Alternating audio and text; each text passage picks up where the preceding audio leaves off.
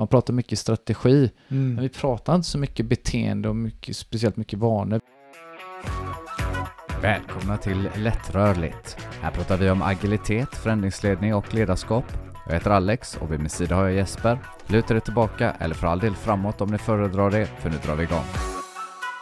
Du ska komma lite närmare eh, micken här också. Eh, känner du dig redo Jesper? Ja, nu är jag redo igen. Jag har ju liksom pratat lite om, om eh, resan till att, att köpa hus och som husägare då så har man ju fått fånga möss. Men det är inte bara det man har fått ägna sig åt då, utan man har också fått liksom vad ska man säga, ta tempen på sitt hus bokstavligen talat. Så jag har ju liksom suttit här med min, eh, ja, jag ska inte kalla det för hemmaautomatisering för jag har inte automatiserat någonting än men jag har en app och en, ett litet nätverk och nu har jag placerat ut massa temperatur och fuktmätare Mhm. i rummet, i min krypgrund, uppe i bastun som eh, jag visade dig, som är Ja, uppe just på en kulle här, och Mm. ute i garaget. Och någonstans är det så här att att mäta är att veta, det har vi pratat om lite grann tidigare. Och ibland vet det, mm, om man verkligen vill veta, för att det är ju det här, fukt är ju det största problemet med hus, och jag har ju varit helt ovetande och oförstående inför detta. Så vi började med krypgrunden,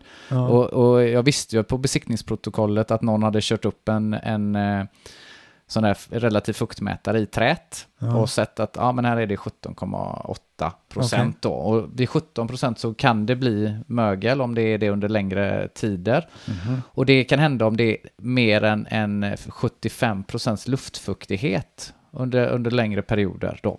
Så att, och då kände jag så här, ja men det här måste jag ju få kon- kontroll på. Så att jag eh, fixade eh, och kröp ner i krypgrunden. Det är 80 centimeter högt så att där fick man eh, krypa på alla fyra. Så Mhm. jag satt dit dem och mätt. Och det visade sig då att nu under vintern så pendlar det då mellan 60 och 75. Så det ligger och tangerar överkant här. Men du sa 17 förut? Ja, det är själva trät. Okej. Så om vi säger så här, luftfuktigheten är ju vad du mäter momentant. Mm. Och när du mäter i trät, eftersom det finns en ledtid, hur mycket, när trät suger upp luften eh, som finns, Mm. eh, så tar det en tid innan det liksom Ja, okej. Mm. når upp. Så ligger du och har över 75% luftfuktighet under en längre tid så kommer ju träet ackumulera mer Mm. eh, vätska. Eller mer, mer fukt kanske man ska säga. Så att det har jag koll på. Och Så med, det var du sa att det var mellan 60 och 80 nu under... Un- Ja, 60-75, det ligger 76 kanske, Ja, så det okej. ligger precis där. Och då är det... Re, re, mm, vanligtvis är det lite torrare på vinterhalvåret och sen på sensommaren är det mycket fuktigare. Jaha, Och sen så är det tvärtom på en vind till exempel. ja, okej. Ja. Ja. Vad komplicerat. Ja, det är lite komplicerat. Och det man kan göra, man skulle ju rent teoretiskt kunna isolera en krypgrund då, att man lägger lite, eh, vanligt är också att man lägger byggplast i botten för att den här kapillärkraften som drar upp fukten, då stannar det under där Mm. så den kommer inte till botten, blindbotten i krypgrunden, alltså undersidan av ditt golv så att säga. Och Man kan också avfukta det. Så det är det vad jag har framför mig. Eh, Mhm. sen är det också viktigt det här med garaget. För då är det så här om du har, jag sa 75, då kan det bli mögel på trä. Om det var 75% luftfuktighet så kan det på sikt bli mögel på trä. Om du har över 70% luftfuktighet, så har jag lyckats läsa mig till, så kan dina verktyg i garaget börja rosta. Fan. Så det måste man se till också. Så att jag där har jag också satt in luftfuktmätare och eh, så har jag fått tyvärr då, för det är ju så här, okej, ja, jag pallar inte att isolera garaget mer än vad det är. Jag kunde tilläggsisolerat. Finns det ett element, jag har haft det lite avstängt för att jag tycker att elen är dyr, jag och många andra. Ja. Men nu inser jag att ja, jag är tvungen att sätta upp eh, temperaturen, för då höjer du temperaturen på luften, varpå luften kan hålla mer vätska innan den, eller mer fukt innan den eh, liksom släpper ut den. Ehm, så att det har jag fått göra både i den här bastun som var uppe på berget och i garaget. Så så spännande är mitt liv. Så det är ju inte ens i närheten av att vinna guld i ett eh, Europamästerskap som vi pratade om eh, sist här förra avsnittet. Nej, precis. Så jag, jag tror att vi, jag vet inte, vi kanske inte stänger dörren helt om mina äventyr med huset, men vi gör det i alla fall tillfälligtvis nu. Så egentligen har jag två frågor till dig. Mhm. Dels har du liksom, ja, hur har livet som Europamästare tätt sig det sista och, och har du, du bor ju visserligen i lägenhet, men har du några, några liksom utmaningar med hur, hemlivet? Ja, det har jag svar på faktiskt. Eh, när det gäller det här jujutsu-champen så har jag blivit kallad champ en hel del. Och eh, jag eh, postade faktiskt även på LinkedIn dagen efter jag hade vunnit. Det här eh, guldet. Att jag hade gjort. Och det har fått väldigt mycket interaktioner på LinkedIn. Eh, faktiskt mer än någon annan social media. Mm. Vilket eh, jag har reflekterat lite över varför det kan vara så. Jag har inget svar på det, men eh, roligt var det i alla fall. Mm. För där brukar det mest vara jobbrelaterade saker. När vi till exempel, jag tror jag har fått kanske 400 likes eller något. Och det brukar vi inte få när vi lägger ut att vi har ett nytt poddavsnitt. nej, nej, men det kan väl vara något att sikta på liksom. så ja, men sen du vet jag har ju också en stuga i Askim. Mm. Jag har inte ens tänkt på fukt där. Eh, så nu måste jag tänka på Lärde du dig någonting nu? Ja, jag lärde mig Jag det. kan visa dig appen och fuktmätarna Ja. lite mer så ska jag ge dig mina bästa tips som jag liksom Mm. kommit på här de senaste veckorna. Ja, men låt höra. Ja, ja, precis. Alltså, jag får se vad jag gör med det. Men vad det gäller lägenheten då så har jag eh, kommit igång med ett eh, projekt att eh, renovera kök och eh, hall, eh, korridor. Så det- är ungefär 35 kvadratmeter eh, totalt. Och jag hade Ikea på hembesök för att mäta. Ska man köpa ett Ikea-kök? För det är, man får rätt mycket för pengarna där faktiskt. Så det får det bli. Och sen har jag via det här offerta.se tror jag eh, frågat efter offerter för eh, ja, egentligen entreprenörfirmor som fixar det här. Att, att sätta dit köket, riva ut köket, dra el, kakla. Jag ska lägga nytt golv tänker jag. Och eh, på det gamla golvet och sen sänka taket lite för infällda spots och sådana Mm. saker. Eh, Så nu är jag i en process där jag har fått ett par, eh, par offerter, ska jag få ett par till och så ska jag välja det då och beställa köket. Sen blir det själva genomförandet blir, eh, jag skulle säga i slutet på april, början på maj någonting. Mm. Där. För då kan jag just bo i den här stugan Mm. under tiden, under byggtiden tänker jag. Eh, Så det är fiffigt att ha två boende på det sättet. Så det är min plan vad det gäller lägenheten, uppdatera det och sen kanske nästa år så blir det eh, badrum och, och vad heter det, toalett som ska fixas. Okej, men kul. Det är kul att göra saker som gör att det blir snyggare och trevligare Mm. hemma. Eh, Det är mycket roligare att göra det än att köpa en avfuktare till krypgrunden. Ja, den bara står där och drar el kanske. Ja, ja, det är helt sjukt. Ja, ja, vad säger du Champ? Är vi redo för eh, dagens avsnitt eller? Kommer du ihåg vad vi pratade om sist? Vanor. Och Vanor. eh, det var Sam Harris och James Clear. Du refererade till ett samtal dem emellan där vi liksom satt, la upp eh, bollen här för, Mm. för att gå igenom boken som James Clear har skrivit. Just det, så det ska vi göra idag. Eh, boken den heter Atomic Habits på engelska. Eller så heter den typ 1%-metoden på svenska. Den har en undertitel också som jag har framför mig nu. Det är ju inte en direktöversättning har vi kommit fram till. Nej, så smart är vi. ja. Eh, men det är en, eh, en bestseller. Jag vet inte, vad heter det? Så här, New York Times Just det. bestseller, jada jada. Eh, så jag lyssnade ju på den här eh, konversationen då, så läste jag boken efter det då. Jag har eh, undertiteln framför mig, Ja, den svenska. okej. Små förändringar, stora resultat. Ett enkelt och beprövat sätt att skapa goda vanor och bryta dåliga. Just det, det stämmer bra. Mm. Och det, det man kan säga om boken eh, det är att det finns, alltså det finns eh, alltså riktade, gör så här, steg 1, 2, 3, det finns tabeller och det finns lite allt möjligt i den då. Så att den är väldigt hands-on. Mm. Eh, Så det är inte så filosofiskt då. Men, men eh, det finns en del i första delen av boken, eh, tror jag kallas för grundprinciper. Och handlar om de små vanornas makt. Och då finns det ett exempel med brittiska cyklister. Och det är alltså deras eh, vad heter det, cykellandslag antar jag. Ja, just det. Eller om det är ett professionellt landslag. Jag är lite osäker på det. Eh, men, men då konstaterar man här att om man gör, eller jag kan fråga dig förresten, om man är 1% bättre varje dag, hur många gånger bättre blir man på ett år då? Kan du räkna ut det? Ja, men ett, eh, 1,01 upphöjt till 365 då, vad det nu blir. Mm. Men det vet ju du då, tänker jag. Ja, och 37 gånger bättre blir man Ja. på ett helt år eh, om man eh, blir 1% bättre varje dag. Ja, Eh, för att de här, det blir ju den ränta på ränta-effekten Just som, man kan se i ekonomi också. Då. Ehm, och då kom det in en kille som heter Dave Brace in och var, vad jag förstod så engelsmännen var rätt rötna på cykla. Eller ja, Rötna vet jag inte, men de, de var inte med. Ja, de var nog riktigt dåliga om vi snackar innan, för detta är innan OS 2012. Ja, precis då. Och ehm, han kom in med ett nytt tankesätt. Liksom. De, de titt, han vände på alla stenar. Mm. Det var eh, vilken massageolja tyckte de bäst om.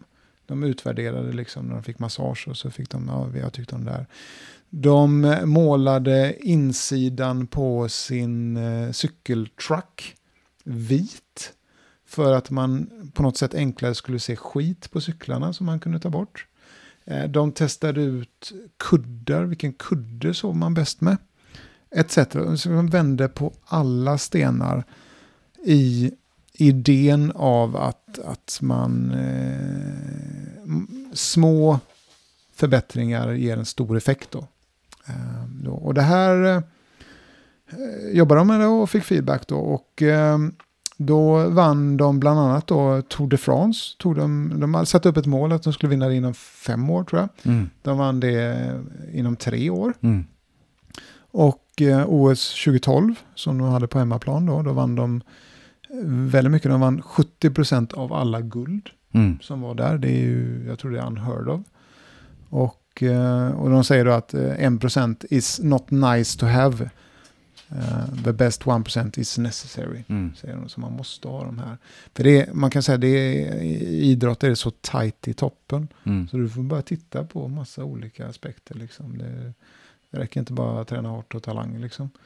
Utan, ehm, och det här är ett exempel på hur de kunde göra dem. Så det är ju... ehm, idén är att stapla goda vanor på varandra. Just det. Och eh, få den här så att säga, ränta på ränta-effekten då.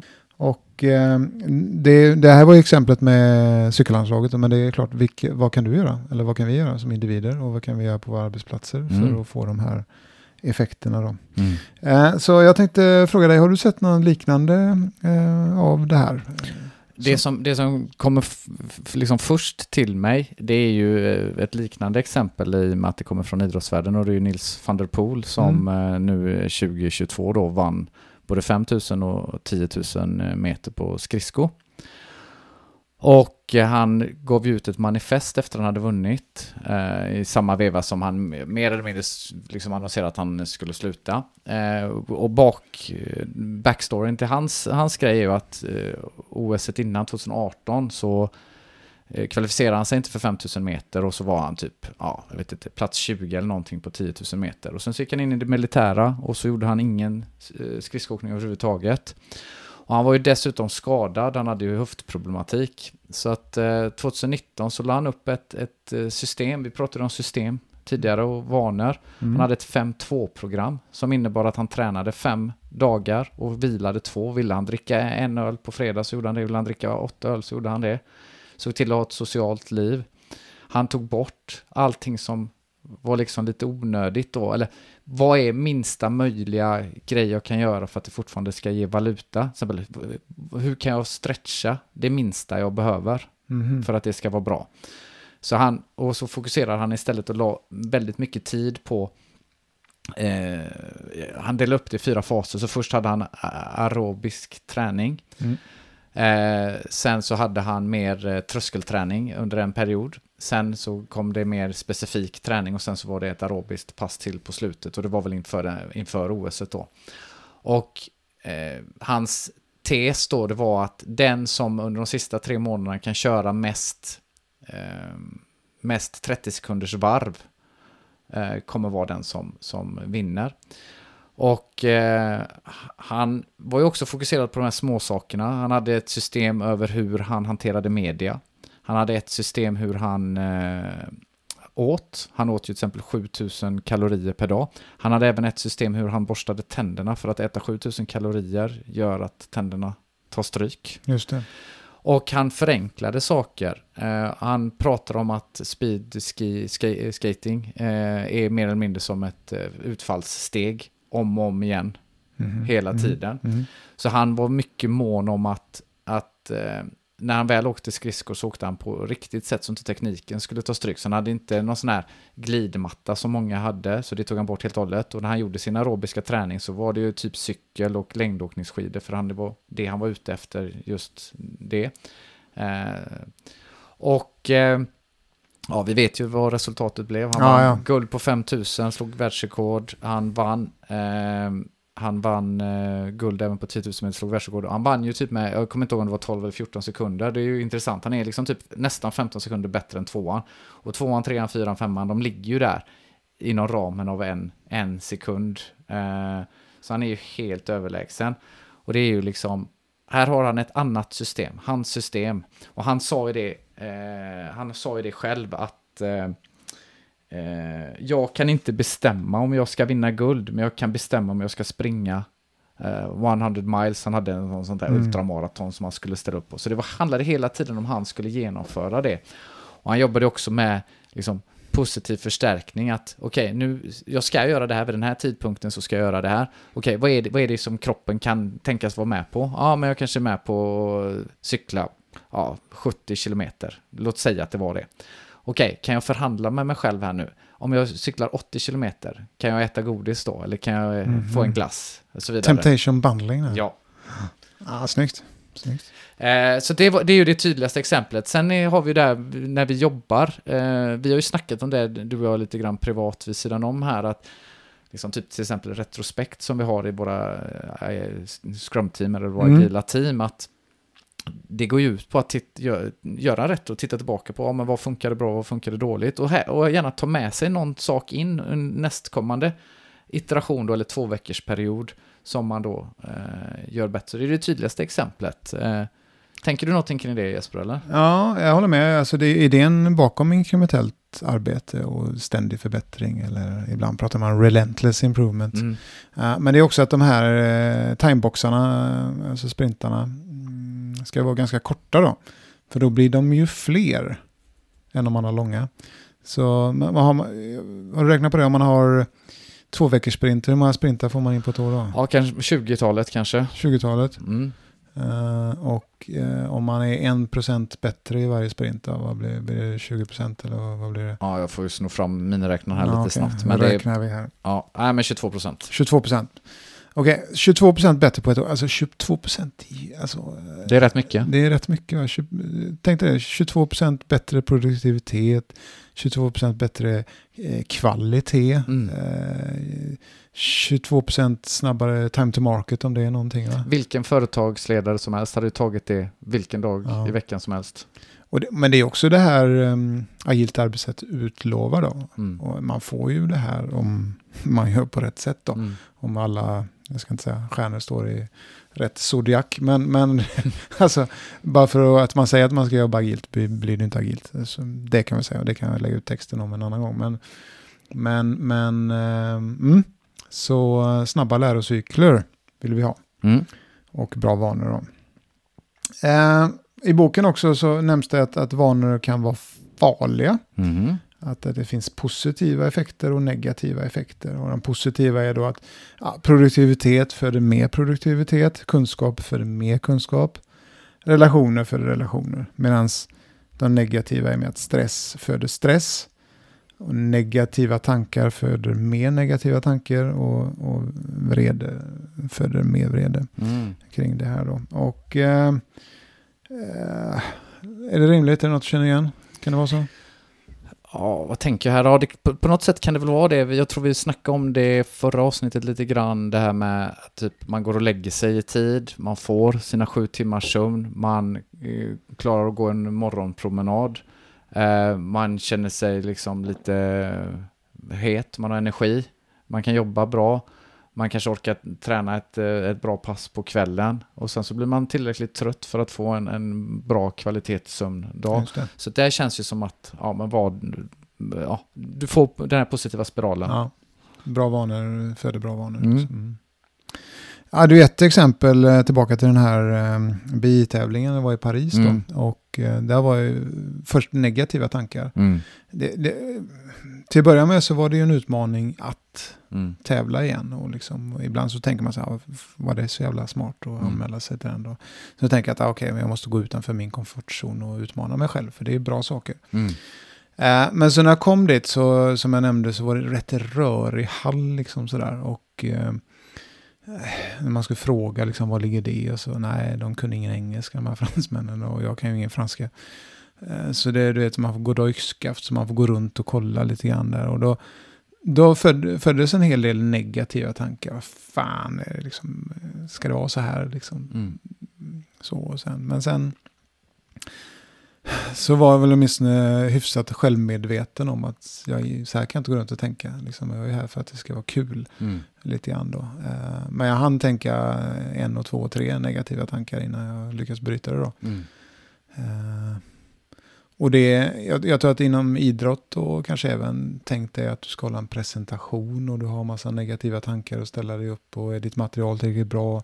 Kommer du prata? Hur ska det stå framför en grupp och så vidare? Och folk har liksom, vad heter det, stage fright heter det kanske. Mm. Eh, och det är massa negativa tankar som är där. Så det är absolut något som är riktigt. Ja, jag tänker, jag tänker på ytterligare en sak, lite samma sak som jag sa innan. Men just det här typ om du sover dåligt, varpå du blir fruktansvärt sugen på fett och socker och, Mm. och så. Eh, maten tenderar till att bli dålig, du orkar inte träna. Så det är liksom raka motsatsen Ja. där. Så att, eh, helt klart, jag är med dig. Ja, just det. Det är där. Nu är jag väldigt sällan att det blir så. Men nej, vi stannar hemma från träningen och käkar glass istället. Dubbelt kast.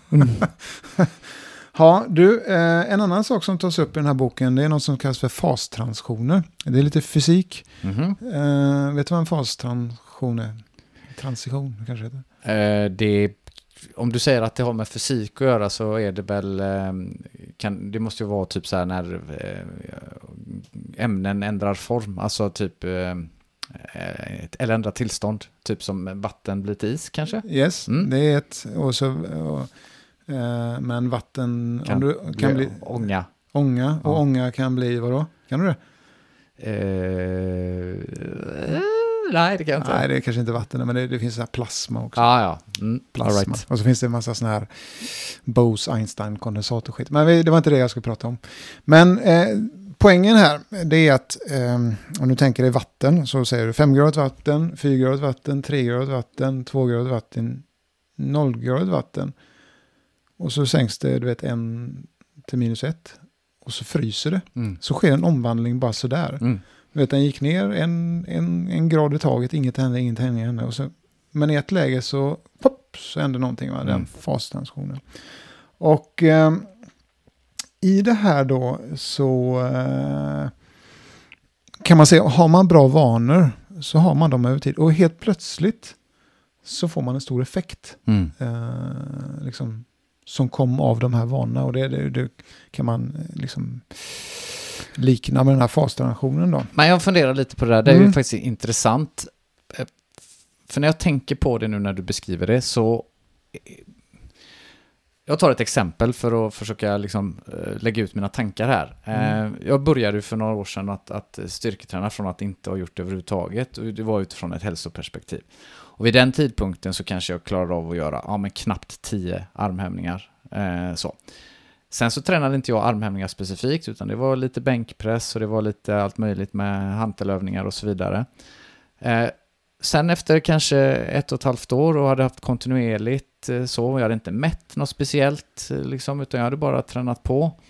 Eh, jag kanske i någon mån hade haft progression. Du vet, man gjorde en, Mm. en repetition extra efter en vecka och så, så. Men jag följde inte upp det så noga, utan jag körde tills jag var trött och, och gick lite kanske på känsla. Jag kanske höjde mina vikter för att ah, men jag, nu blev det, tog det för lång tid här att göra 30 repetitioner, så jag vill komma ner någonstans runt 12 igen. Men hur som helst var det någon som frågade mig så, så här att, ja men hur många armhävningar kan du göra? Ja men jag kan nog göra 10. Ja men vis, bevisa då, eller visa om du kan göra 10. Och då var jag närmare 30. Jaha. Så, så frågan är liksom den här fastransitionen, liksom, vad är det egentligen? För, för mig blev det ju helt upp, där och då så blev det uppenbart, ja men du har blivit starkare, inte ens reflekterat över det, för det var ingenting som hade märkts i vardagen. För jag mätte ju inte någonting just där och då. Så att det jag tänker här nu, att kanske i verkliga livet ibland kan det vara liksom upptäckten som blir fastransitionen. Den verkliga Mm. förändringen har skett kontinuerligt med, i någon mån. Samtidigt så kan jag ju se det här ja, om, jag, om jag vrider lite på, på, på begreppen här, för att nu låter det som att det skulle vara någon slags linjär förbättring här. Mm. Och det kanske det i viss mån var. Det kan finnas andra, andra skeenden om jag ska lära mig något nytt. Eh, säga att jag ska lära mig att spela ett instrument eller lära mig ett språk och så är det riktigt, det går trögt, jag blir lite bättre. Vi pratar om den här compounding-effekten Mm. eller ränta på ränta-effekten. Och det är väl också där, vid någon tidpunkt så kommer jag ju få en uppenbarelse att, ja men nu blev man, helt plötsligt löste man massa saker. Så att, eh, ja jag, jag tror jag fattar eh, begreppet. Ja, Vad gör du av det? Alltså jag har tänkt på snarare att min flickvän faktiskt har läst en bok eh, och den handlade om eh, eh, specialister versus generalister. Mm. Och eh, då var eh, premissen där att, att det är bättre att vara generalist än specialist. Eh, och mm, som generalist då vet du ja, hyfsat mycket om ganska mycket. Eh, som specialist vet du väldigt mycket om eh, fåtal saker.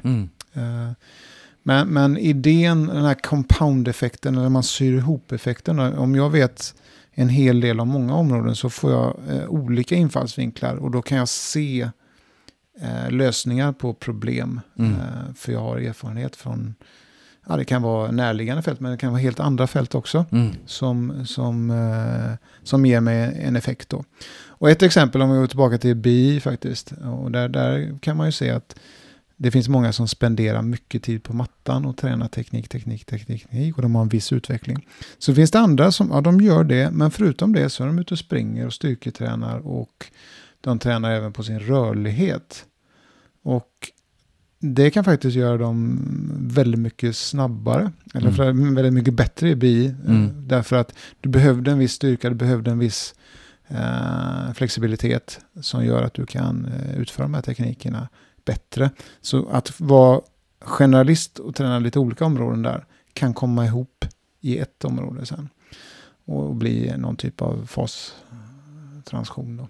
Förra gången eh, så pratade vi om, och det återkommer här nu, att det här med, med mål respektive eh, system eller process. Kommer du ihåg, vad var det som var, vad tyckte Claire var viktigast? Ja, processen tyckte han var viktigare. Ja, och det fanns, vad var det, Pareto-regeln va? 80-20? Yes. Så att eh, vi, får, vi får upprepa det här då, för det finns i boken också. och det är värt att upprepa att, att, eh, att vi ska fokusera på vårt system, våra vanor. Eh, och, och eh, som vi nämnde förra gången då, så till exempel idrottare, de har samma mål. Liksom. Som du nämnde, han eh, Nils van der Poel, alla ville ju vinna OS. Eh, Liksom, men han hade något helt annat system än de andra som, som eh, gjorde honom mycket bättre då. Ja, men det är så här rent generellt så känns det som att eh, det är någonting som jag noterat på senare tid hur idrottspersoner uttrycker sig.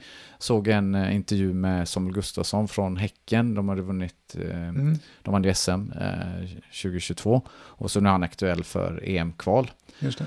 Och så hade de frågat honom om, eh, liksom, ah, men vad har du för mål och sådär. Och då sa han så här, nej men eh, jag hänger inte upp liksom, eh, tillvaron på yttre motivation, utan jag fokuserar på att vara frisk och vara positiv och eh, vara glad över att kunna få träna. Och jag låter det ta mig framåt istället för att sikta på ett mål. Mm. Så han är väldigt tydlig med att han har en process eller han har saker som han eh, fokuserar på istället snarare än, än eh, ett, läng, lång, liksom ett mål som är lite längre bort på horisonten. Ja, jag kanske läst den här boken. Kan vara så. Kan vara så. Men det, det är också ett nytt...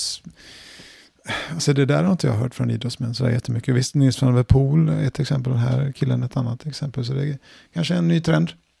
Ja, jag, jag, tack vare att vi har börjat prata om det så tycker jag mig se det, men det kan ju Mm. vara att jag blir lite biased. Man blir bias, man ser sånt man tänker på. Ja, det är det är mycket möjligt. Eh, och sen, jag hade en sak till där när jag kommer att tänka på det. Den här, eh, ja, jag vet inte vilken ände jag ska börja. 10 000 timmars regeln om Malcolm Gladwell. Han, ju, han populariserade ju Anders Erikssons eh, forskning om, om eh, att man skulle ha mycket liksom, medveten träning. Eh, det var väl inte, kanske inte så här att det krävdes 10 000 timmar för att det skulle, man skulle bli en expert på någonting eh, enligt Anders Eriksson. Det var väl mer Malcolm Gladwell som gjorde det bara för att det skulle sälja bra. Mhm. Men det som var intressant då, det var ju utifrån Anders Erikssons forskning där, det var ju det att han tittade på violinister som Mm. var, hade talang och alla de ville ju bli konsertviolinister. Sen så tittade de på liksom utfallet då och vad som skilde dem åt. Och de som hade blivit konsertviolinister hade ju gjort någonting som var fundamentalt annorlunda då. Nu har jag inte detaljerna exakt för jag kommer inte ihåg det. Eh, och när han tittade på de andra violinisterna som då hade blivit lärare istället, de hade gjort så som eh, de flesta andra hade gjort. De hade Eh, olika vanor helt enkelt. Ja, Ja, det är intressant då. Eh, om man ska bara sammanfatta den här delen av boken då, vad vi har pratat om, eh, så har vi pratat om att eh, förändrade vanor ger ränta på ränta-effekt. mm. Eh, vanor kan vara tveeggade, eh, de kan hjälpa men de kan också stjälpa dig. Så får man tänka på. Eh, och vi pratar om att det här med små förändringar syns inte i början, utan man måste ha tålamod. Så kan det komma den där fastransitionen då, helt plötsligt. Mm. Eh, många små vanor kan bilda ett större system. Det är generalist specialist. Att om du har liksom vanor i olika områden så är det ett stort system. Och det kan eh, byggas ihop då. Mm. Och vill du ha bättre resultat så menar Klepa att du ska du i princip strunta i målen och fokusera på systemet som han nämner, eller processen, Mm. vanorna. Eh, för högt satta mål är ingen garanti att nå dem. Men, men eh, du blir aldrig sämre än ditt system. Ja, just det. Nu fattar jag att du liksom skulle sammanfatta ihop detta, men jag är lite eh, trögrörlig här. Aha. Eh, så att jag, jag fick en annan tanke just liksom typ den negativa sidan av målsättningen. Just det här med att om jag sätter mitt mål att jag vill bli Europamästare i, i BJJ till exempel, men så kommer jag tvåa, kan jag liksom, då kan jag riskera att bli liksom lite deprimerad. Mm, absolut. Eh, så, så det där tycker jag, det är också någonting som blivit mer påtagligt att, att liksom i sin vardag, om jag, om jag vill gå ner 10 kilo och jag säger det, eh, och så går jag ner 8 kilo, vilket är svinbra. Liksom. Men blir jag missnöjd då, kanske inte blir det just i det fallet för att man är grundad eh, tillräckligt, men jag tror du fa- fattar vad jag Ja, alltså komma- fokusera för mycket i ett, ett visst specifikt mål Mm. så finns ju risken att du missar det med, med, med liksom, att det är negativt. Så. Jag tänkte på ytterligare en sak, för jag minns ju, jag har sprungit ett maraton en gång i tiden, 2013 i Stockholm. Och eh, jag tränade mycket inför det. Eh, och jag hade satt upp målet. Så. Och när jag väl hade sprungit det så... Alltså vad blev det kvar efter det? Det var tomt efter Ja, det. helt tomt. Ja, jag tror inte jag sprang heller. I någon större utsträckning. Jag kanske sprang ett Göteborgsvarv efter det. Men jag har knappt sprungit något eh, väsentligt Mm. efter det. Så, eh, för det för mig in på nästa del här lite grann. För eh, Claire pratar om, om vanor och identitet då.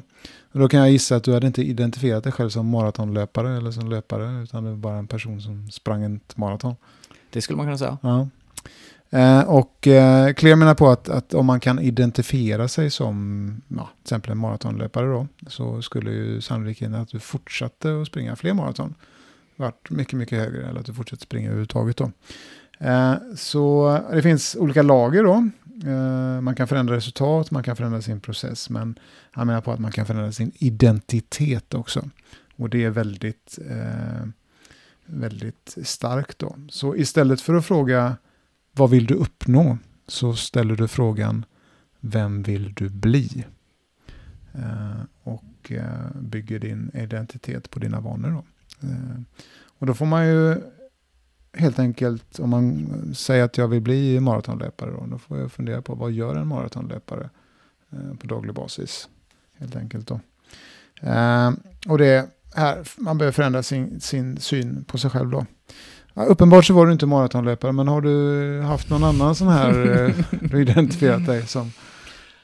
Ja, det här är ju väldigt intressant. Det, det tror jag kommer bli någon slags key takeaway för mig. Eh, jag tänker snarare att jag har nog inte haft så mycket identiteter. Om jag bara tänker på hur det är i arbetslivet så, så kan jag se att det är många som identifierar sig som ledare och jag har också en sån position och i vissa situationer så, så behöver jag gå fram och liksom peka ut en riktning. Mm. Eh, men jag kanske inte gör det i den utsträckningen. Eller jag, jag säger aldrig att jag som ledare och det, och det kanske jag behöver. Anledningen till att jag inte gör det, det är väl lite en blandning av jantelag och imposter syndrom skulle jag misstänka.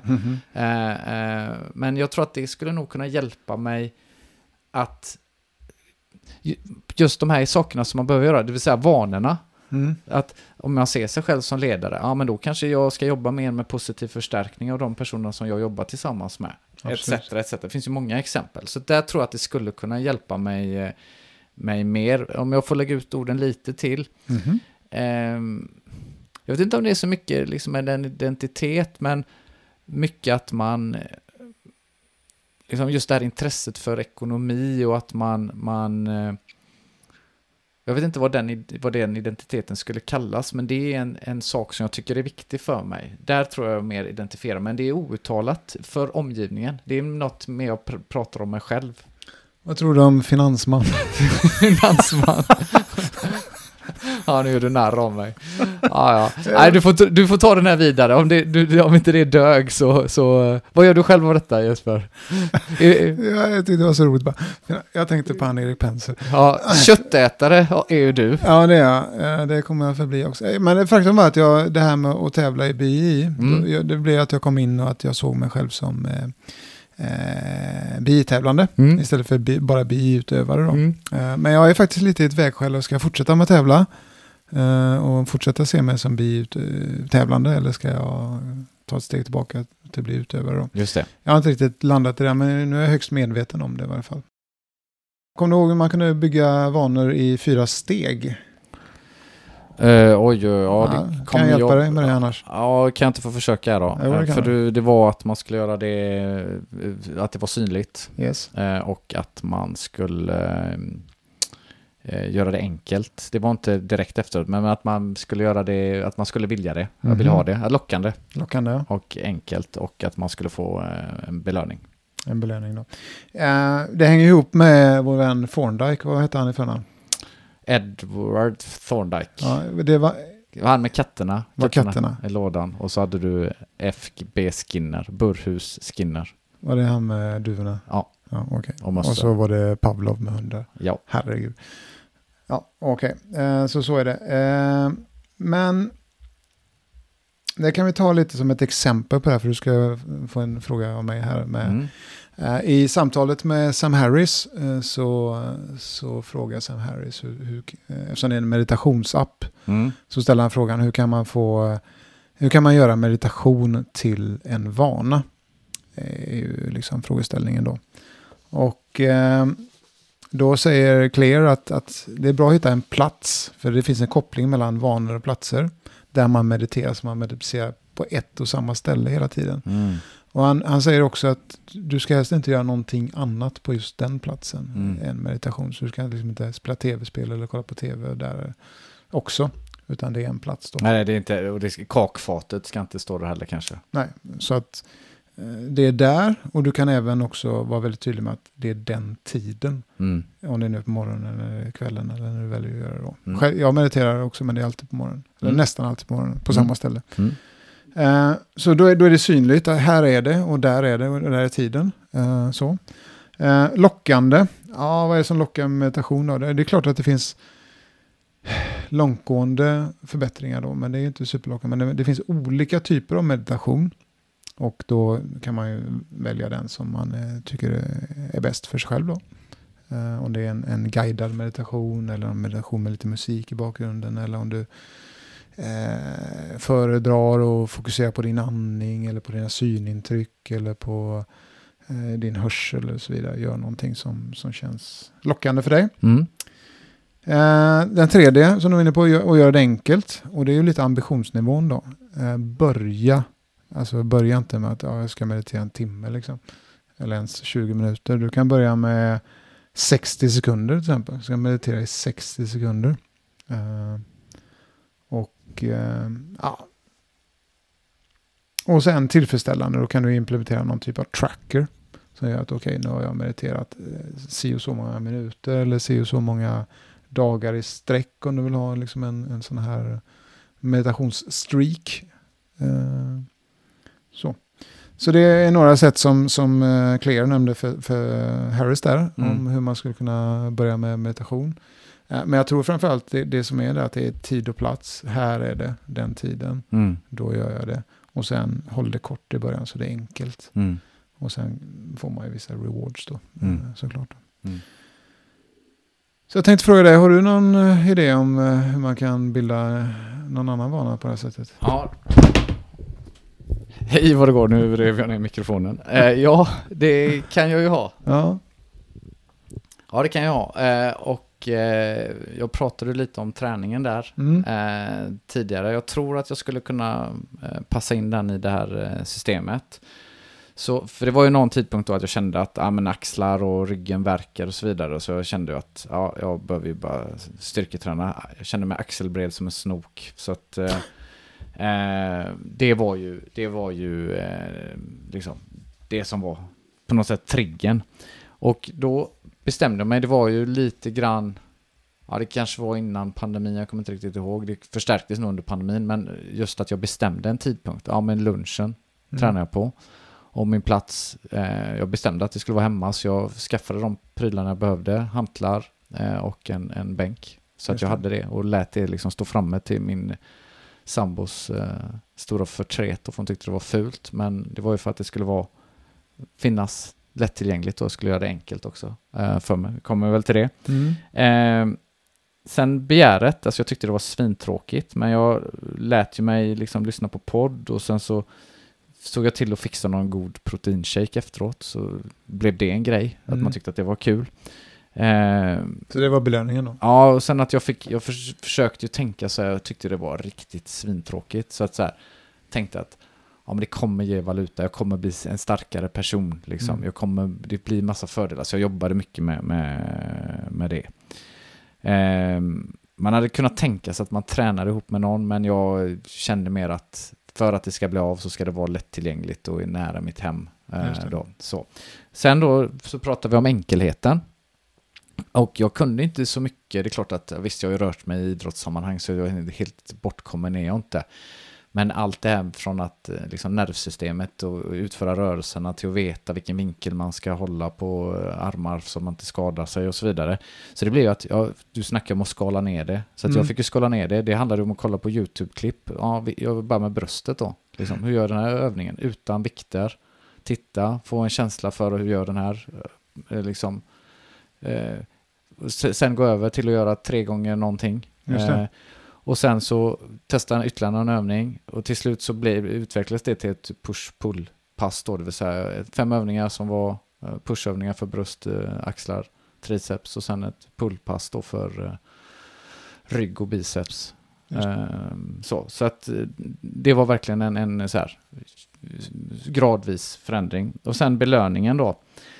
Ehm, ja, det, jag kanske var dålig på det. Ehm, jag Men skrev- en shake i alla fall? Ja, shake, absolut. Eh, Men jag, skrev också, jag har också skrivit ner eh, hur jag har tränat i Ja, kombination med mat då jag har ätit. Mm. Och det i sig blev liksom typ som en belöning för nu kan jag skriva ner Ja, en, det. Ja, eh, liksom, Mm. ge mig själv en liten grön, i ett Excel-ark Mm. så la jag ett kryss där så blev det en grön ruta. Ja. Och så kunde jag se många gröna rutor på raken, vilket var liksom tillfredsställande. Det, det nämner Clear i, i boken också, att man, man ska ha någon sån där bocka av någonstans. Så Att det har man gjort. Folk gillar det. Ja, just det. Och sen så i någon mån så, så delade jag med mig av min, till min sambo då, liksom för att få... Jag är ju ganska dålig mot mig själv så här. Men jag har lätt för att göra saker när andra är inblandade eller när andra vet. Liksom. Och det är väl många andra som gör det när det gäller träning, att de kanske postar, här nu börjar min hälsoresa, liksom, Mhm. för att göra sig själv ansvarig för vad som händer. Ja, det är en form av grupptryck eller peer pressure som Ja. är positiv. Och jag hade kanske behövt jobba lite med identiteten då, att jag är en atlet, men den självbilden är inte riktigt på plats än, så vi får väl se. Liksom. Jag, är inte, jag är långt ifrån oatletisk, men eh, jämför man med Jesper så jag tror han skulle strypa ut mig på 10 sekunder om det var så. Men... eh, Vad tror du Jesper? Ja, det tror jag faktiskt. Ja, härligt. Men du, du kan ju sluta se det som en eh, snok eller vad det var. Ja, Ja, det kan jag det är en definitivt dålig göra. vana tycker jag. Ja. Okej, eh, vi ska prata lite om de här olika lagarna då. Den första lagen var ju att göra det synligt och vad kan man göra. Och eh, här nämner eh, Claire eh, och skriver om eh, vaneprotokollet. Eh, man måste, du vet om du ska förändra någonting så måste du skriva ner, men vad är det jag gör då? Mm. Folk är ju, och jag inkluderat, väldigt dåliga på att bara komma ihåg Alltså det finns sådana här, du vet när jag ska göra koststudier, vad har du ätit? Mm. Ja, du vet, det- är uppåt väggarna liksom. Mm. Eh, folk vet inte. Mm. Så därför måste du kortfattat skriva ner det. Och då finns det, det finns i boken en sån här vaneprotokoll. Där du helt enkelt skriver ner för att synliggöra vad är dina vanor. För vet du inte vilka dina vanor är Mm. så kan du inte förändra dem. Mm. eh, är idén här då. Eh, och man kan, det finns även teknik att, eh, du vet, nu borstar jag tänderna. Man säger det högt för sig själv och sådana saker så blir man medveten. Nu dricker jag kaffe eller eh, vad vet jag. Nu, nu har jag varit på toaletten och inte eh, tvättat händerna. Mm. Om, man, eh, om man nu tycker att det är en ovana. Liksom. Mm. Så kan man säga det. Så blir man blir synligt då. Mm. Ehm, så då får man dokumentera sina saker eh, via vaneprotokollet. Och har du noterat ner dina vanor på något sätt? Ja, men lite som jag var inne där. Eh, Jag har ju vägt eh, mat och eh, trackat kalorier. Mm. Eh, en hel del. Eh, och det är ju ett sätt. Eh, så jag tycker är bra. Jag tycker också bra att tracka sin träning så man får lite pejl. Där är jag lite sämre för jag tycker inte det är lika intressant hur många sätt jag orkar. Oftast kör jag så att jag blir så trött jag eh, mäktar med för dagen och då Mm. tycker jag det är good enough. En annan sak som jag tycker är lite intressant, eh, typ jag och min sambo när vi eh, flyttade ihop så var det en situation där jag hade köpt massa kläder, beställt hem. Och så tyckte min sambo, ja men du köper så mycket kläder liksom. Ja fast jag tror nog att jag gör åt mindre pengar än vad du gör. Mhm. Och då gjorde vi ett liksom, det blir ju typ av ett vaneprotokoll, någon slags liksom uppföljning av utgifterna. Och det visade sig att mycket riktigt att hon gjorde åt mycket mer pengar. För jag köpte kanske kläder en gång per år vid den tidpunkten. Hon köpte massa smoothies och grejer. Hon kanske la 2000 spänn på bara smoothies. Liksom. Så att, ja men det blev, Ja. upp, det blev uppenbart vad, alltså mitt klädinköp på, på ett 10-15 000 just för det tillfället var inte problem, ett problem utspritt på hela året. Nej. Men hennes, hennes eh, smoothie, smoothie-inköp, de var ett problem på riktigt. Det behöver ränta på ränta. Jajamän, Ja. så det är vad jag har att bjuda när det gäller eh, Mm. vaneprotokoll. Har du, Okej. nå- har du något eller? Alltså, jag har ju en del appar när jag tränar och sådana Ja. saker som eh, blir...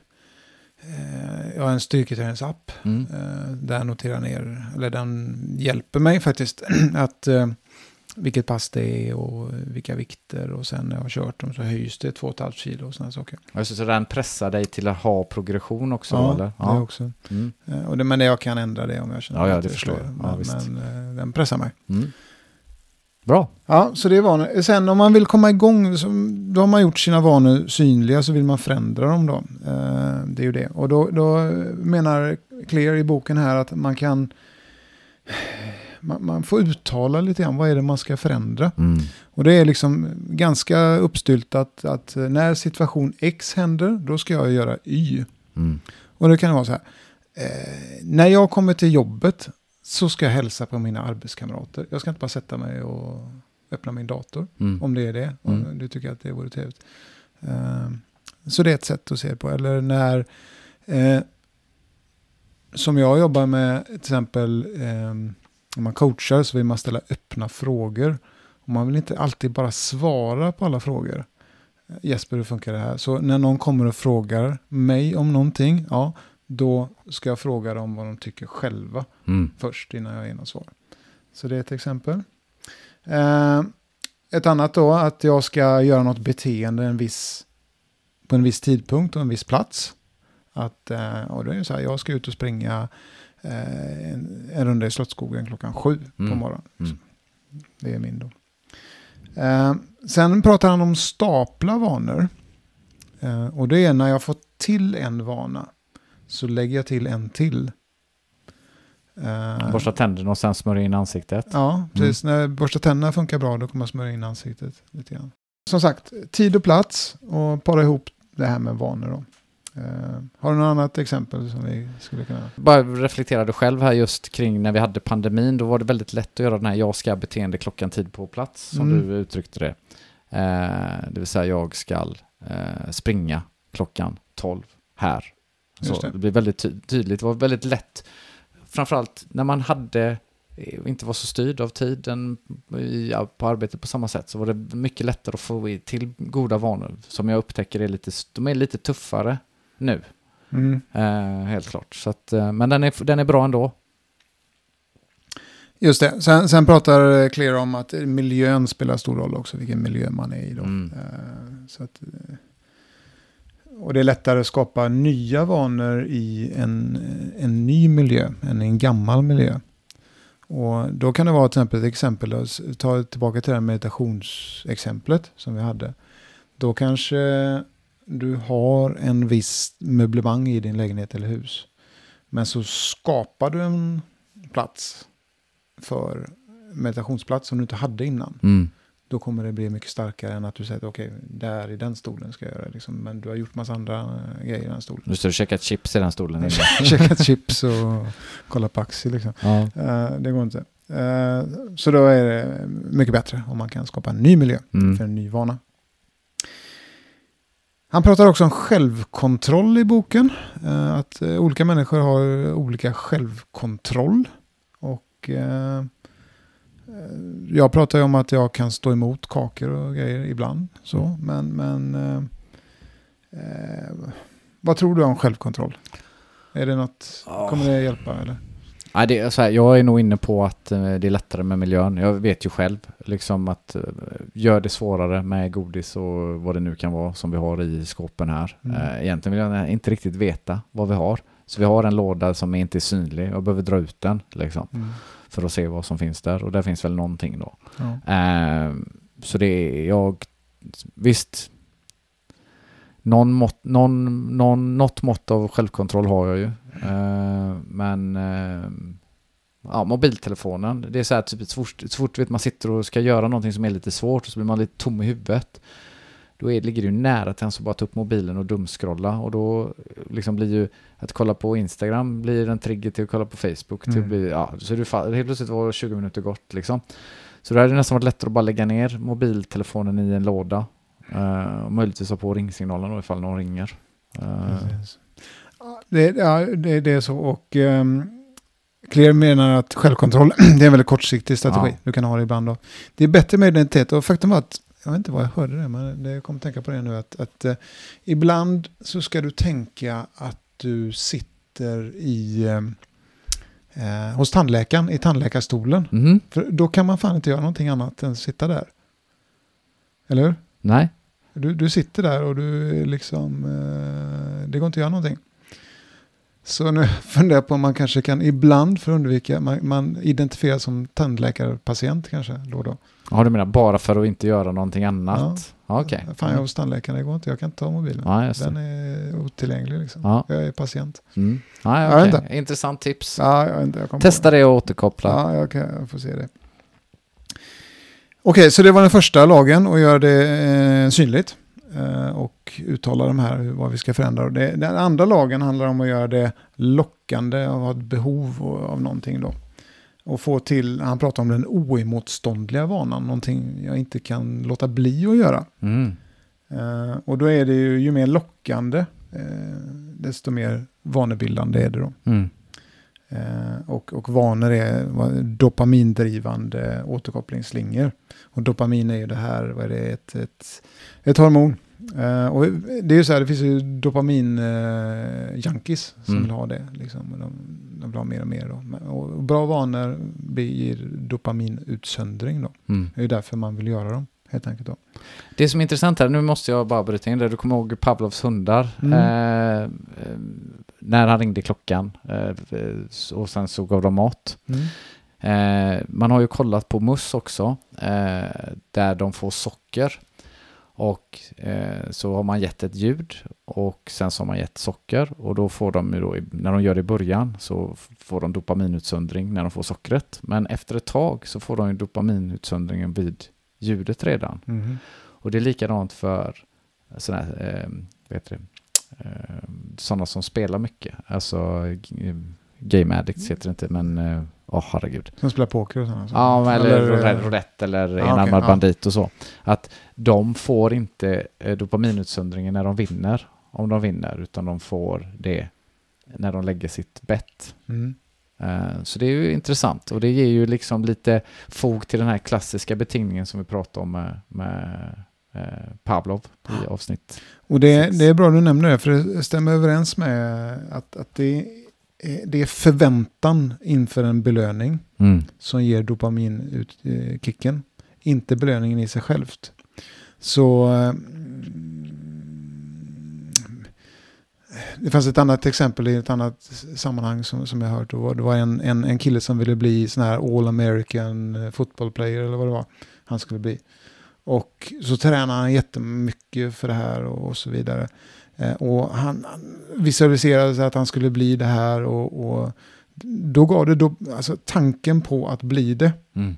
eh, var det som triggade honom. Eh, lite grann då. Men sen blev han det också. Eh, men då blev det tomt liksom. Mm. Jaha, var det inte mer än det här? Mm. Utan då måste man förstå att, att tanken på att, att, att bli någonting, alltså tanken på att vinna en lottovinst, Mm. eh, det, alltså, tanken att få de pengarna, det är det som kan utsöndra, eller tanken på att vinna en tävling Mm. och vad det ska ge. Det så det kan locka oss, eller det är det som lockar oss. Eh, ju högre förväntningar man har, eh, desto högre sån här dopamintopp får man då.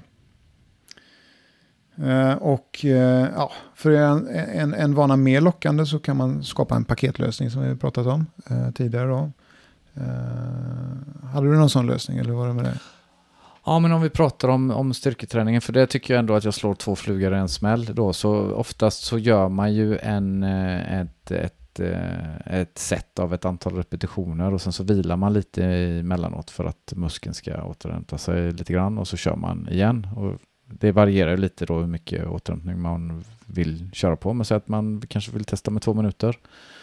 Och då tillåter jag mig att liksom dumskrolla lite på mobilen, eh, sätter timer och så scrollar jag. Då får jag lite eh, liksom belöning utav det då. Eh, Mm. Samtidigt som jag då plockar bort, jag får ju mitt behov någorlunda tillfredsställt. Liksom. Jag, så här, juryn kanske fortfarande är ute lite grann på om det här är riktigt bra eh, eller om det är, finns dåliga aspekter av det. Jag upplever det som bra just nu, vi får se. Men där är ett sätt som jag liksom eh, paketerar ihop eh, saker för att göra träningen mer lustfylld. Just det. Mm. Sen finns det ett avsnitt här som är hyperintressant ur många aspekter. Och eh, här pratar eh, Claire om, om familjer och vännernas roll för dina vanor. Och eh, han tar steget ut och, och pratar om, om, om kultur i stort då. Och det avgör vad vi finner lockande. För det finns olika, Mm. vi har till exempel vår västerländska kultur. Eh, och det finns österländsk kultur, det finns alla möjliga olika kulturer. Och, och vad vi vet så premieras ju olika saker i de här kulturerna. Vi kanske har ett väldigt materialistiskt samhälle eh, som inte är samma i andra delar av världen. Eh, och, och då lägger vi gärna till oss med vanor som premieras i våran kultur. Eh, eftersom vi har en, en stark drift av att passa in i en grupp. Eh, så då gör vi, är det, vad ska jag säga, är det skikt att eh, gå ifrån, eh, ölprovning tar vi. Mm, mm. du vet, alla börjar prova öl liksom. Ja, ah, fan det borde jag också, det verkar kul. Och Mm. Det är min, nu kan jag massa om öl liksom. Sådär. Förut var det vinprovning liksom. Mm. Men nu är det nya, det är öl liksom. Eller något annat va. Eh, och, då, och då imiterar vi vanor från, från andra då. Och eh, det är dels de som står oss nära, eh, familj och vänner. Och där kan man i sitt, exempel sitt föräldraskap kan man ju påverka sina barn väldigt starkt genom mina vanor. Eh, att mina barn imiterar mina barn. Eftersom jag tränar mycket så tränar de också. Hade jag inte tränat någonting och bara läst böcker så hade de antagligen också läst böcker. Eh, och så vidare. Då. Så Mm. de imiterar mig. Eh, Så det är familjen och vänner, men det är också det kollektivet runt oss då, på arbetsplatsen. Men också någonting, eh, alltså de som är mäktiga, de som har status. Eh, Och nu, vet jag att vi, nu finns det det här nya fina ordet influencers. Mm. Jag antar att de influerar folk då till olika vanor. Sen Mm. om det är rätt vanor, det låter jag vara osagt om. Men det är klart att, att människor tittar på de som är framgångsrika och försöker imitera dem. Det goes without saying att det är så. Mm. Och, och då är det väldigt effektivt att ansluta sig till den kulturen eller det kollektivet som har de vanor som du vill ha. Så ville du bli en maratonlöpare så hade det varit lämpligt för dig att gå med i en löparklubb. Mm. Vill du bli en finansman, Mm. då ska du gå med i ett aktiesällskap Mm. eh, till exempel. Va? Eh, och så vidare. Eh, för då, och i min fall, så, alltså så här, om man tränar brasiliansk jutsu som jag gör, och sen på, på, min arbetsplats och nu i den här podden så pratar man, ja, vi, vi, eh, vad gör vi på träningen då? Vi stryper folk liksom. Mm. Och jag blir strypt ibland själv, eller jag utsätts för eh, någon typ av lås och ibland, som jag haft rätt frekvent, så får jag blåtider också. Och det där landar ju sådär. Mm. Beroende på hur, liksom, vilken ton jag har när jag pratar om det. Liksom. Mm. Folk fattar inte det. Mm. Hur kan du göra det här liksom? Mm. Och så kan man visa, nu vann du en tävling och få en viss beundran då. Men i det kontextet när jag är på min klubb så är det ju fullt naturligt att bli strypt och strypas och eh, ibland skallar man ihop och så vidare. Mm. Där är det helt naturligt och det typ premieras mm. att vara så. Uh, genom umgås.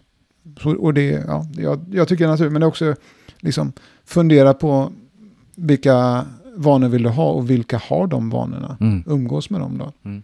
Uh, så det är ju det man tar med sig. Um, en annan sak som, som han pratar om här det är att, att uh, gruppens normbeteende övertrumfar individens uh, önskade beteende. och att vi har oftast hellre faktiskt fel i grupp än rätt i ensamhet. Mm. Ja, det finns väl mängder av experiment när man har visat så pilar som är lika långa. Ja. Och så är det stageat och så säger majoriteten att nej men de Just är det. olika långa. Liksom. Eller vad det nu kan vara. Liksom. Precis, och om ett, ett, ett, beteende ger oss någon typ av gillande eller respekt eller beröm, då finner vi det lockande lite grann. Mm. Och det är därför kanske också social media är så stort för där. Det finns en väldigt stor yta att, att vet, visa upp sina beteenden. Då. Ja, och där har vi positiv förstärkning all mm. over again. Det här att man hellre har fel i gruppen rätt i ensamhet. Eh, att det är, det är liksom en, en sak i den mänskliga naturen mm. att vara så. Mm. Vad, tänker vi något? Kan det bli, blir det fel i samhället när det är så här? Ja, jag tror vi har, vi har nog pratat om detta i några av de tidiga avsnitten, typ både kring eh, pandemin och vaccinationen, ja. den diskussionen som var kring det och jag tror att vi har nämnt kort också eh, ja, men migrationsdiskussionen som var när det var flyktingvågen som kom 2015. Mm. Det finns ett, ett annat exempel som eh, du, eh, alltså Nazityskland tänker jag på nu, för det, det är ju många som har ställt sig frågan hur kunde tyskarna liksom göra det de gjorde? Mm. Uh, vad var det som hade de en inre drift att nu ska vi föra krig och vara första folket liksom här? Mm. Eller var det så att, det, att, att stå utanför den gruppen hade sådana konsekvenser att det gick inte, man var tvungen och även om gruppen hade fel så, så gick man med där. För att, att stå utanför gick kanske inte. Mm. Och det finns den här kanske berömda bilden där det står ett gäng personer och gör sån här Sieg Heil. Mm. Och så är det en som inte gör det. Ja, så, så det är lite så här motivation, så var den killen liksom. Mm. Och gå mot strömmen. Uh, och, det, och det här får man faktiskt tänka på om, ibland lite grann. För att inom lite olika, du vet, det finns konsensustänkande. Liksom. Den stora mängden tänker det här, då mm. är det rätt. Liksom. Ja, mm. okej. Okay.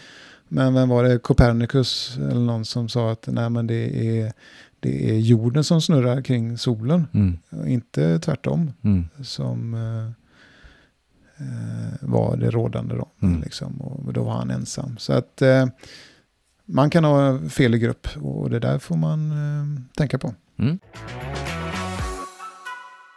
All right. Tredje lagen då, vad var den? Gör det enkelt. Gör det enkelt, ja. Eh, så man ska gå sakta framåt men aldrig bakåt. Det ska vara enkelt. Eh, så det mest effektiva det är om man övar, inte planerar. Lite grann. Eh, så agera istället för bara göra en gång. så hur många gånger du har utfört en viss vana är mycket viktigare än hur lång tid det har gått sedan du började. Ibland hör man att det tar 21 dagar att skapa en ny vana eller det tar si och så många dagar. Mm. Det där är inte riktigt rätt då, utan det är hur många gånger du gör det. Mm. Kan du göra en vana tio gånger på en dag och sen på tio dagar har du gjort det hundra gånger. Mm. Jag menar, gör du den en gång om dagen i 21 dagar, det är bara 21 gånger. Mm. Liksom, så Mm. det är den, vad blir det då? Frekvensen som är det avgörande då. Ehm. Och det finns ett exempel i boken med en person som eh, ska, ska börja träna. Mhm. Jag pratar mycket om träning då, men han, han, eh, han, försöker göra, han försöker skapa den här vanan då. Och då första dagen så eh, packar han, eh, han packar sin eh, träningsväska. Mm. Eh, då. Andra dagen så eh, packar han den och så går han ut och lägger den i bilen. Tredje dagen så ja, fortsätter i bilen så kör han halvvägs till gymmet och kör hem igen. Tredje dagen kör han hela vägen till gymmet och hem Mm. igen. Mm. Och sen in fem minuter på gymmet. Tio minuter på gymmet. Och sen tills han har liksom skapat den här repetitiva vanan att träna varje dag. Just det.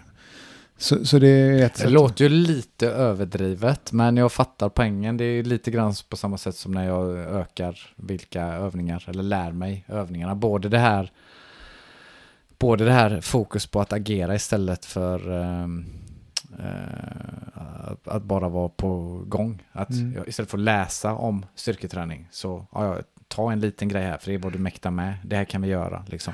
Och vi gör ju detta mycket på jobbet också. Vi, har, vi, vi lever en väldigt, eh, vi är en rätt komplicerad tillvaro just nu. Så att nu gör vi hela tiden små, liksom, vi provtänker, eller prov, där, provagerar in i nytt tänkande Mhm. hela tiden. Så jag tycker att det här är, det här är bra.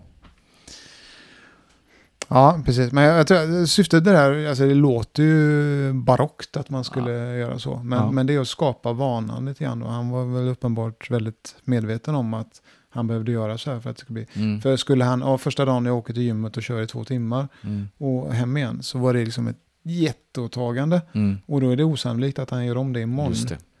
Eh, Så att han liksom tar små steg hela tiden då.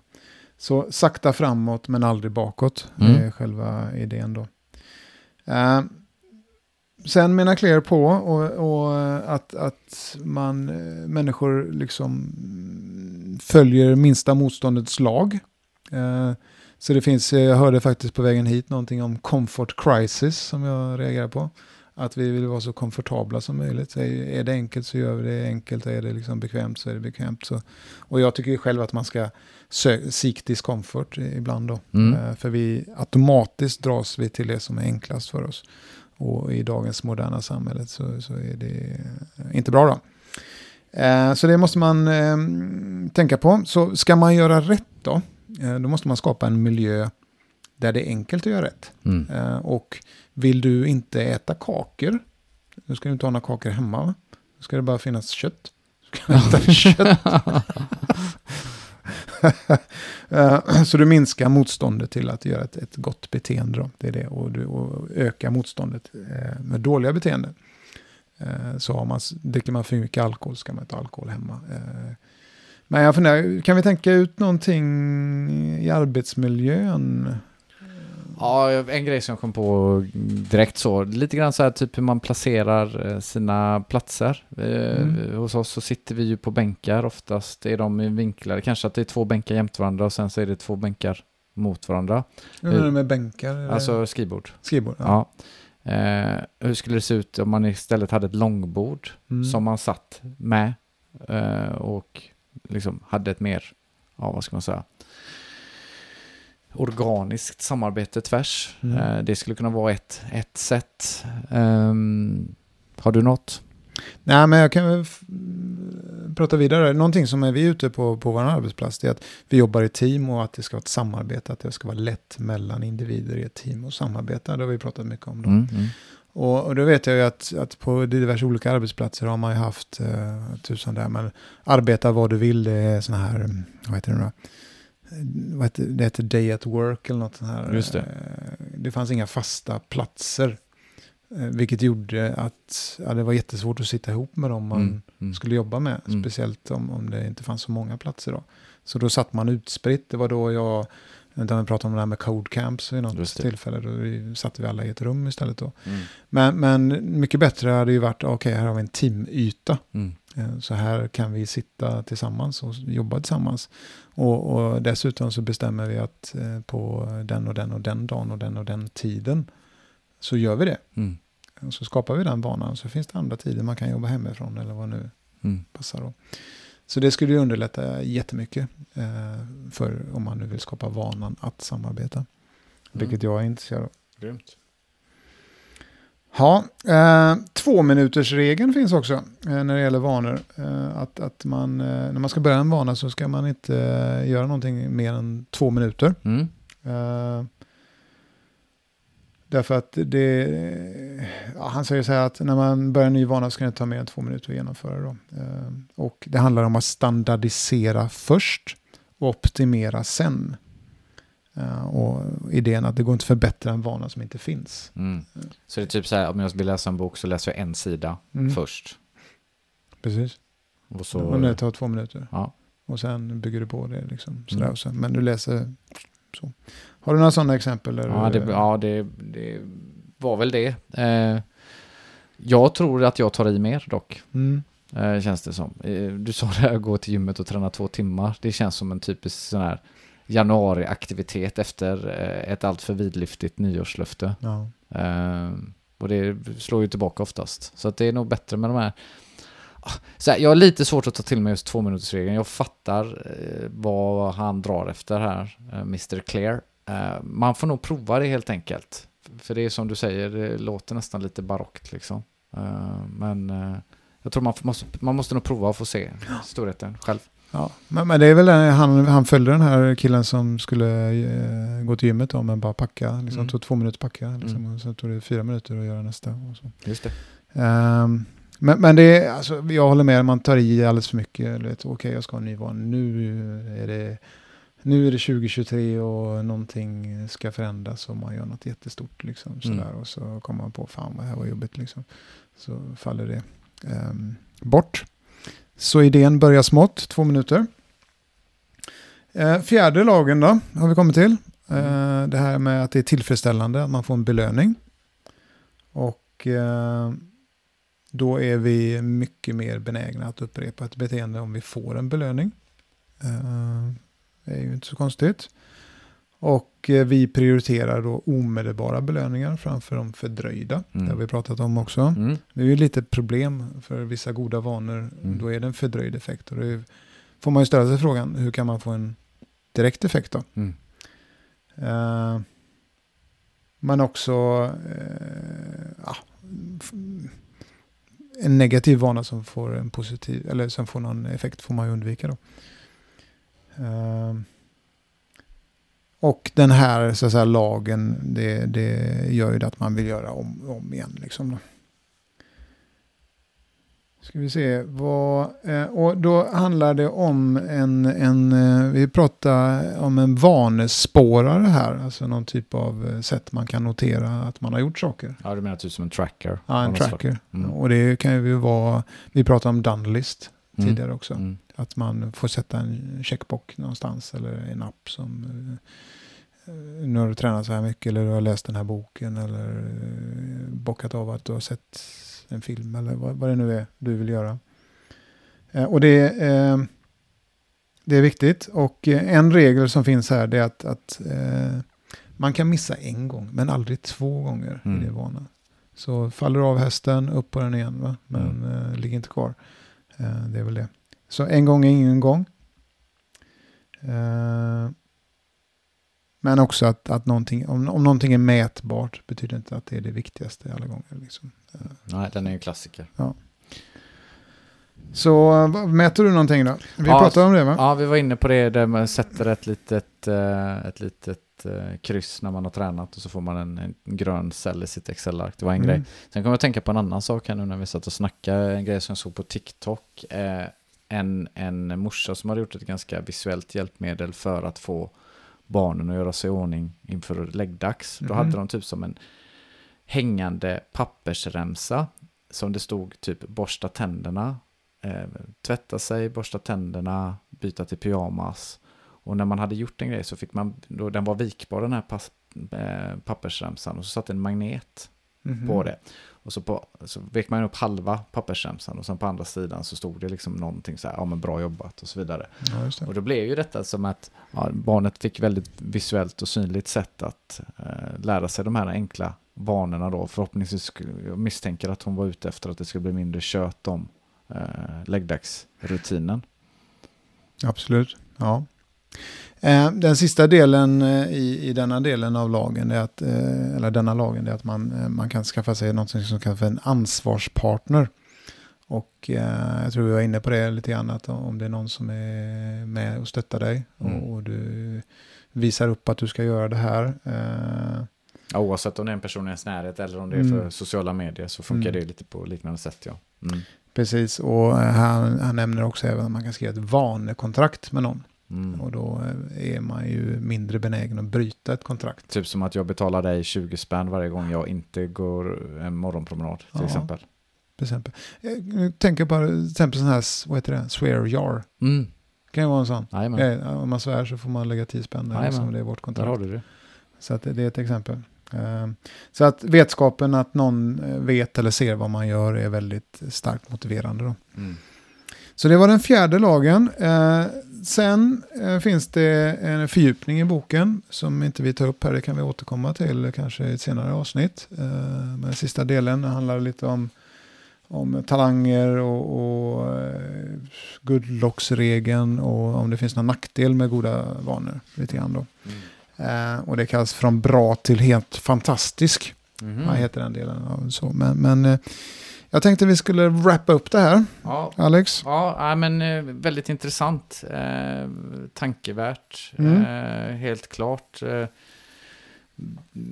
liksom den största takeawayen är ju det här med eh, eh, mål versus system. Mm. Det tycker jag Det är är... att man är, man är sina vanor i stort. Ja, ja och, att, och att eh, målets betydelse. Jag tror det behöver vi nog snacka lite mer om, men, men att det finns risker med de här målsättningarna. Att man ska liksom kolla hur ser din process ut och lägga Mm. mer effort på det. Så det tycker jag är intressant. Eh, De här tre lagren av beteendeförändring är också en sak som, som eh, är väldigt intressant. att vi har resultaten och det är det oftast det man fokuserar på, det är det man får. Eh, Vi pratar om processer, men att identiteten, den Ja. kanske spelar Den är superstark. störst roll. Ehm, Vem vill du vara liksom? ja, exakt. Eh, ja, och sen har du de... de eh, får en, det är en signal och du har ett begär och du ger ett svar och du jobbar med belöning och kopplar olika aktiviteter till de här eh, individuella sakerna då som du, som du sa. Då. Man är, de här fyra lagarna, de är ju kopplade till, till eh, respektive här. Så att, ja, men här finns mycket att ta med sig. Jag tror att eh, Ja. tänka mer i, mer i lite i jobbperspektiv kring de här sakerna. Ja. För det här är inte liksom etablerat vokabulär i arbetslivet. så Absolut mycket. inte. Du, sa, vad som du sa, om det var, jag tror du sa det i förra avsnittet, att man pratar mycket strategi. Men Mm. vi pratar inte så mycket beteende och mycket, speciellt mycket vanor. Vi är inte speciellt liksom, eh, ex, explicita vilka beteenden vi, det är vi, vi eh, tycker är bra och som vi tycker är mindre bra. Precis, precis. Ja, jag håller med. All right då. Så ehm, ja, jag hoppas att eh, alla har fått med sig någonting här eh, kring de här två avsnitten med Atomic Habits. Och eh, köp boken. Och eh, lyssna på det här samtalet då i Waking Up. Den eh, går att få eh, gratis en månad eh, om man vill det. Sen kostar det pengar då. Men då hinner man ju i alla fall lyssna på det. där. Det är riktigt, riktigt bra. Ja, vad gör vi nu Jesper? Eh, nu tar vi helg. Ja, och Dra repet, det är det vi gör. det är det jag är ute efter. Det är det vi gör. Dra Ja, repet ja. Vi drar repet. Ja. Bra jobbat Jesper. Ja, detsamma.